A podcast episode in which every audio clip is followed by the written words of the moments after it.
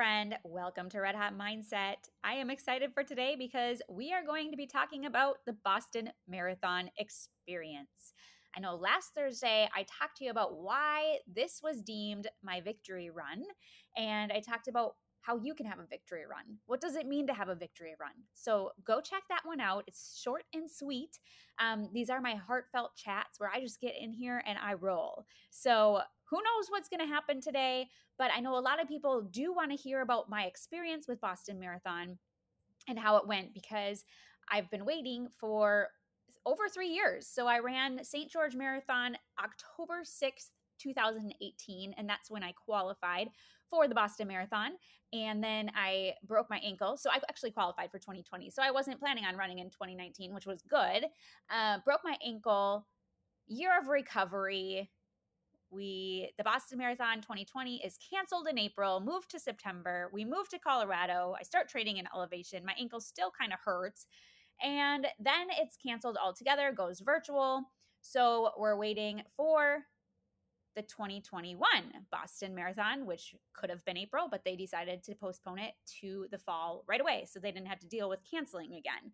So this was the 125th Boston Marathon, and it was the first ever in the fall. So I thought that was kind of special. Um, the first Boston Marathon I ran was in 2016, and it was the 50th anniversary of women officially being able to run in the marathon. And so I thought that was kind of special. The other thing that was special about that one is there were a couple uh, Boston Bomber survivors who ran uh, with prosthetic legs. Uh, one of them was Patrick Downes. Uh, his story is just amazing. But I actually ran past him in the 2016 marathon, and it was just cool hearing the crowd. They're just chanting, Patrick, Patrick, Patrick. And it was really inspiring to see him get out there and to prove that what the terrorists tried to do it wasn't going to take his livelihood and that is a victory run in itself. Uh, so this marathon being the first and probably only in the fall was a pretty special one to be a part of as well. And um, it's pretty here. It's i don't think it's peaked. I don't think the colors have peaked but there are a ton of colors. So the run itself was just gorgeous. And um, it was kind of a neat so because of the covid and because of them having to do stipulations and make sure that we could run what they call hashtag quote whatever safety or safely right? Um, there were a lot of things that they put into play and one of the things was the staggered start. So normally we all get on the buses pretty near the same time and we bus up to the athletes village in hopkinton and we sit there for hours waiting for our wave. Uh, it's a cool experience because you're out there with the other runners. We get to kind of pat each other on the back and say, hey, you made it. That's awesome. And it's a day to celebrate. But what they did this year instead is that they bust us in waves. So, whatever wave we were in, we had a specific time to go bus to uh, the athlete village. And we actually started almost immediately when we got there. Um, so the first ones to get up there were the wheelchair division and then the elites and then um, us regular people. So uh, the waves and whatnot and it was so special like i feel like just i'm just a regular ordinary runner but i felt i feel like inspired being here because i feel like i'm amongst a bunch of elites. So the wheelchair division is just amazing. It's amazing to see them out there the elites just make it look so easy. And I know that they're struggling just as much as we are, but they just look like gazelles at the finish line. And you're like, oh my gosh, how do you run that fast? So, anyway, so I was in wave three and we loaded the bus at 8.15 and it was pretty seamless it was really nice uh, we had to wear masks on the bus but we didn't have to wear them running, thankfully, because I don't know how anyone can run in a mask. But I, if that's you, that's fine. Um, no judgment. I just can't do it because I can't breathe. Um, anyway, it was a fun experience getting to the village. We had time to drop clothing, to go to the bathroom, and we just walked to the start. the The gun went off only for the first uh, wave. So for the elites, the gun went off And then we just kind of got there and went at our own pace, which was really nice because we weren't sitting for hours. We weren't cold. We weren't getting stiff. We really could feel warm when we started. And I felt really good when we started because the weather was um, 55 and cloudy in Hopkinton. So it was almost ideal weather. It was drizzling on our way up there. So I was afraid we might get rained on, but we didn't. And it did get to the 60s and it was pretty humid. So for me, it got hot. But because of the cloud coverage, it helped keep that um, heat off. So it kind of felt cooler. There was little breezes here and there but the start was really good. I didn't know what would happen. Like, I didn't know how I would feel because I'm training in elevation. One, I'm not training my best. Like, I didn't have a really good training cycle this time around. I trained to 18 miles, which was fine. And, but that 18 miler, I did run five minutes, walk 30 seconds, just so I could see if I could feel good because I haven't been feeling good on my long runs. Like it's been really hard for me to get them. And I'm sure a part of it is because of elevation. A part of it's because I haven't run a marathon in three years, right? So I did train quite a bit for Boston 2020 in April, and then I trained just a little bit for the September possibility, and then I just was trained out, so I didn't train as much, which is fine. But uh, I didn't do any hill training. I didn't do really any strength training. So 18 miles was the furthest I went. But I knew my body would feel good and my lungs would feel good because I was training in 5,500 feet and now I'm at 500 feet. So that's a 5,000 elevation elevation um, loss, which is good for me. Uh, so my lungs felt awesome. So I thought, you know, why not just give it what I got in the beginning? Because I knew I would peter out at some point, but I also knew I was feeling good and I was going to run by feel a little bit. And I probably did go out a little too fast because I started with a sub eight, which I didn't train for. My goal was really to kind of keep a steady 8:30 to 9 pace just because this is my first race back uh, since my injury, my first marathon at that. And I just, my goal with the Boston Marathon was just to enjoy the entire experience. It was to enjoy the moments, to see the sights, and really just zone in on what the experience is supposed to be and just be grateful to be there and to smile along the way. And granted, I did accomplish that. I did. But in the beginning, I felt so good that I thought, you know, I'm going to try and have a good first half because I'm not sure I'm going to have a good second half. I don't know what's going to happen after 18 miles or at all. So I did run. I I did the whole. I walked at water stops like I always do. So I ran a couple miles did a water stop, walked a tiny bit to get all the water in, did a couple more miles. And I did that up until about mile 14. And at mile 14, so here's what happened um, I forgot my UCAN at home. Ah! So, you runners, those of you who know what UCAN is, is how some people fuel. And that is how I fuel for races um, or for my long runs or whatnot. That's how I was fueling. And I love UCAN because it kind of evens out all my levels and it gives me the energy I need and just makes me feel full. But I'm not, I don't have to get a ton of food in then. And I don't do a whole lot of other energy stuff. So it's kind of my go to. And I forgot it at home. And so when I went to the expo, which the expo was really lame this year, not gonna lie, they didn't have very much at all because of COVID um, which is fine. Hopefully in April next year it'll be back to normal. But I was hoping to find UCAN, but they weren't there because not very many uh, vendors were there, just a few bigger ones. Um, so I thought, well, I guess I'm gonna have to go without. So I kind of did the whole oatmeal and banana, which I normally would have a little oatmeal anyway, but I usually have like regular raw oats with honey and cinnamon. This time I had, you know, like the Quaker oatmeal instant, whatever. Anyway, at mile 14, I had some digestion issues. So I had to stop at the bathroom, and that kind of stopped me up. And I kind of, at that point, was starting to feel, I really started feeling my ankle at that point, And I was like, oh no, I hope I'm going to be okay. I hope it's going to work out. And it was fine. I mean, I could tell it was starting to swell, and I I didn't know. I'm like, I don't know what to do with that, but I'm gonna keep going. It was funny because my mom texted me and she's like, I I saw that you finished, and I I figured that if even if you had a crawl, you'd finish, which is kind of true because I was not gonna let the horse beat me because it did try to.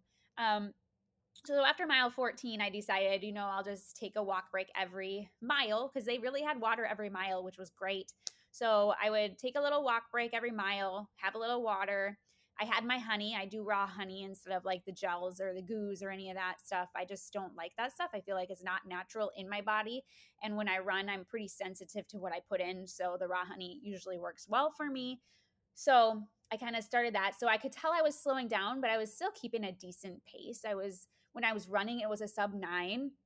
Adding the walking in there, I was probably around a nine, and that was fine. I was like, wow, I went really fast the first half. So if I can kind of keep up this nine to nine thirty pace, I still will hit at least a nine pace um, and feel good at the end. Hopefully, that's the goal. I mean, that was one of my goals was to really feel okay at the end. Like I wanted to put it all out there, but at the same time, I didn't want to be at the finish throwing up, feeling terrible because I really wanted to enjoy my time with my family too. Because I brought the kids here this time and Josh and we wanted to have a family vacation as well. So I didn't want to be, um, you know, good to for nothing for the whole week. I just knew we'd relax at the end of the day.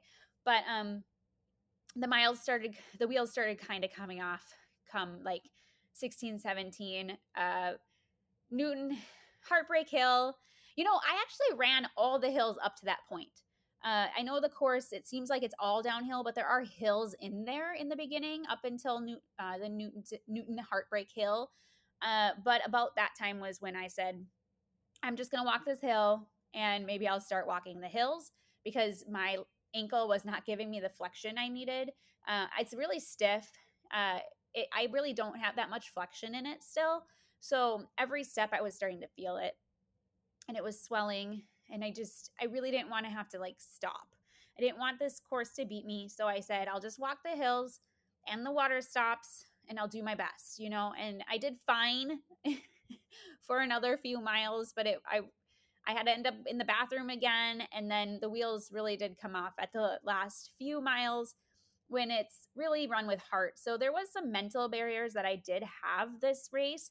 Uh, part of it was I didn't know how I was going to feel uh, I knew my my lungs were good the whole time. Let me tell you, training in Colorado helped my lungs. But what I needed to add was more hill training, and I really needed to add the strength component because I didn't have much of that. The my lungs they could have kept going, you know. But um, what was I saying about that? I think um, so the mental barriers. Uh, some of it was the training. Some of it was my ankle because I didn't know what it would do. I still have a little fear of injuring myself again. And um, I don't know if that'll ever go away. It's almost like a little mini PTSD. I know it's not, um, it's totally different, but in my mind, it's hard to overcome that sometimes. But the other thing, I just, I didn't know what it would be like racing three years from, I had three years off. And the last few years really weren't normal for a lot of reasons. So it was like, what's gonna, I don't know what it's gonna be. Uh, but overall, it was super fun to see my family. I saw them right before I turned left onto Boylston Street for the final stretch. And thankfully, I was running at that point. I was telling myself, I was telling myself, okay, I have a half mile left. I have a half mile left. I can do this. I can do this. And I was giving myself these these sayings. And one of the things, um, one of my uh, best running friends had messaged me and said, just remember, it's just a really long, long run, right? It's just a long run. Just think of it like that. And I kept playing that over in my head, like, this is just a long run. This is just a long run. And honestly, because of how fast I have been in the past, in my head, I kept thinking, you know, what are other people going to say if they see how terribly I am doing, you know? So that's probably why I started out too fast. But the expectation of she's so fast or whatever, which I'm really not that fast uh, compared to a lot of people. But um, but for me, I started telling myself, I'm racing this for me. This is this is something. This is my victory run, and I want to just experience it. I just want to have fun with it. I want to really see the sights and really uh, bring it out, take it all in. Because the first time I came here, I didn't do that. I had a high marathon goal. I wanted to PR. I wanted to qualify for Boston again at Boston because that's really hard to do. And it wasn't a fun run. And I was injured. I, I had IT band issues and plantar fasciitis that I was healing. So I was pretty miserable on that run. And I didn't want that. Granted, I did feel miserable for some of the end of my run, but I tried to just put let my body get in a place where I knew I could finish, even if I had to walk a lot. And granted, I did walk a lot of the third last three miles, but I don't care because I still was here and I still did it. And other people were walking too. And really, what's cool about it is we're all cheering each other on, and it was a good experience for us all because we made it. We made it there, and we made it to the finish line. And so when I saw my boys and Josh at right before I um, turned to Boylston, it was really emotional because it's like you think about all it took to get there and what it meant. It was sacrifices for them as well because my training was hard when I was trying to train to qualify. And um, it's exciting to have them supporting and enjoying what I love, you know? But being on Boylston Street with all the noise and everything, you just, it all is a culmination. And you're like, I did this, I was here. So, some of the fun highlights of the race, I think just the colors themselves because of the fall was super fun. And another I was like looking at all the different signs and I'm going, which signs do I think are the best this time around? Um, there were some good ones. I'm not going to remember everything, but the one that I kept thinking about was WTF. I would never think of doing this sign, by the way. It, I just, it stuck with me because I was like, oh my gosh, I feel it. But it was WTF. Where's the finish line? Where's the finish? And I was like, oh yeah, I feel that. I understand that. so I just thought that was kind of funny. Um, my nickname throughout the race was uh, Run USA. And I thought that was pretty cool because actually I was running for more than half of the race. I kept hearing them say, Go Canada. So I was running next to a guy who was clearly from Canada, but he had a Canada shirt on. So they were all cheering for him, Go Canada. And I was like, We got to stick together because I'm Run USA and you're Go Canada, you know. But uh, it was pretty funny. But I, the reason they called me that is because I was wearing my mom's on the run shirt and it was a dark blue tank and it had run in white and that was kind of the stars of the American flag. So then it had the American flag on it. And I re- wore that because America is special to me. And I just wanted to have pride in my country while I ran. And so um, I thought Run USA was pretty appropriate. And there were some guys at the end, like near the last mile and a half, that said, uh, run with your flag or whatever. And they had the little American flags. And when they saw my shirt and stuff, they were cheering. And and gave me the motivation to get running again. So that was pretty cool. Um, oh, and another really cool highlight uh, of the trip and our time here was that I got to meet up with some of the Boston moms that I interviewed on the podcast this past year.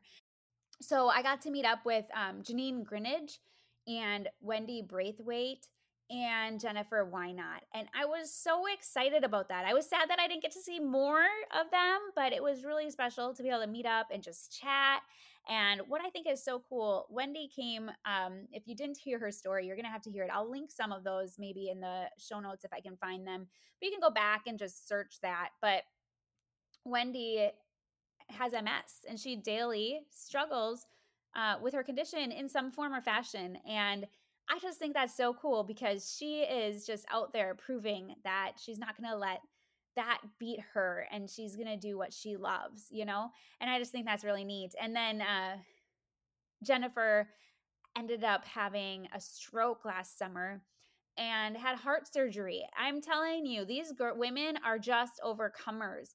And so, what she had to do, how she had to fight to get here to be able, even be able to run, you know, um, because I think a lot of doctors probably would say, let's let's cut your running.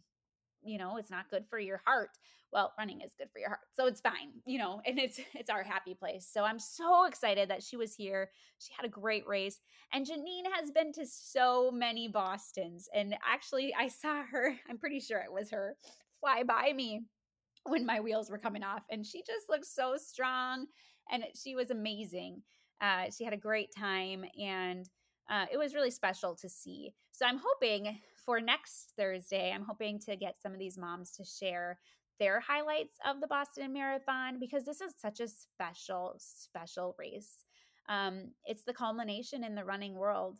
It's the Super Bowl for runners. It's the Little League Baseball championships, you know, um, World Series or whatever you want to call it. So I'm hoping that some of them will share. I have to reach out to see if they will. If you're listening, I'm going to ask you.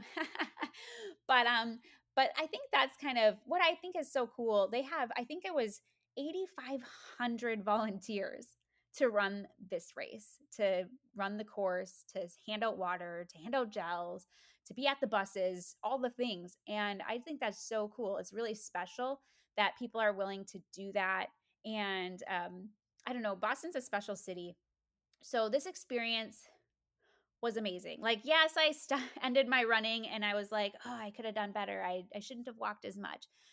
Um, but my ankle hurt. I mean, it did. And like I said, there was some mental barriers there, some training barriers, and um, but that's okay because I still ran it. I feel like I ran it as strong as I could, and I did what I came here to do, and that's what matters.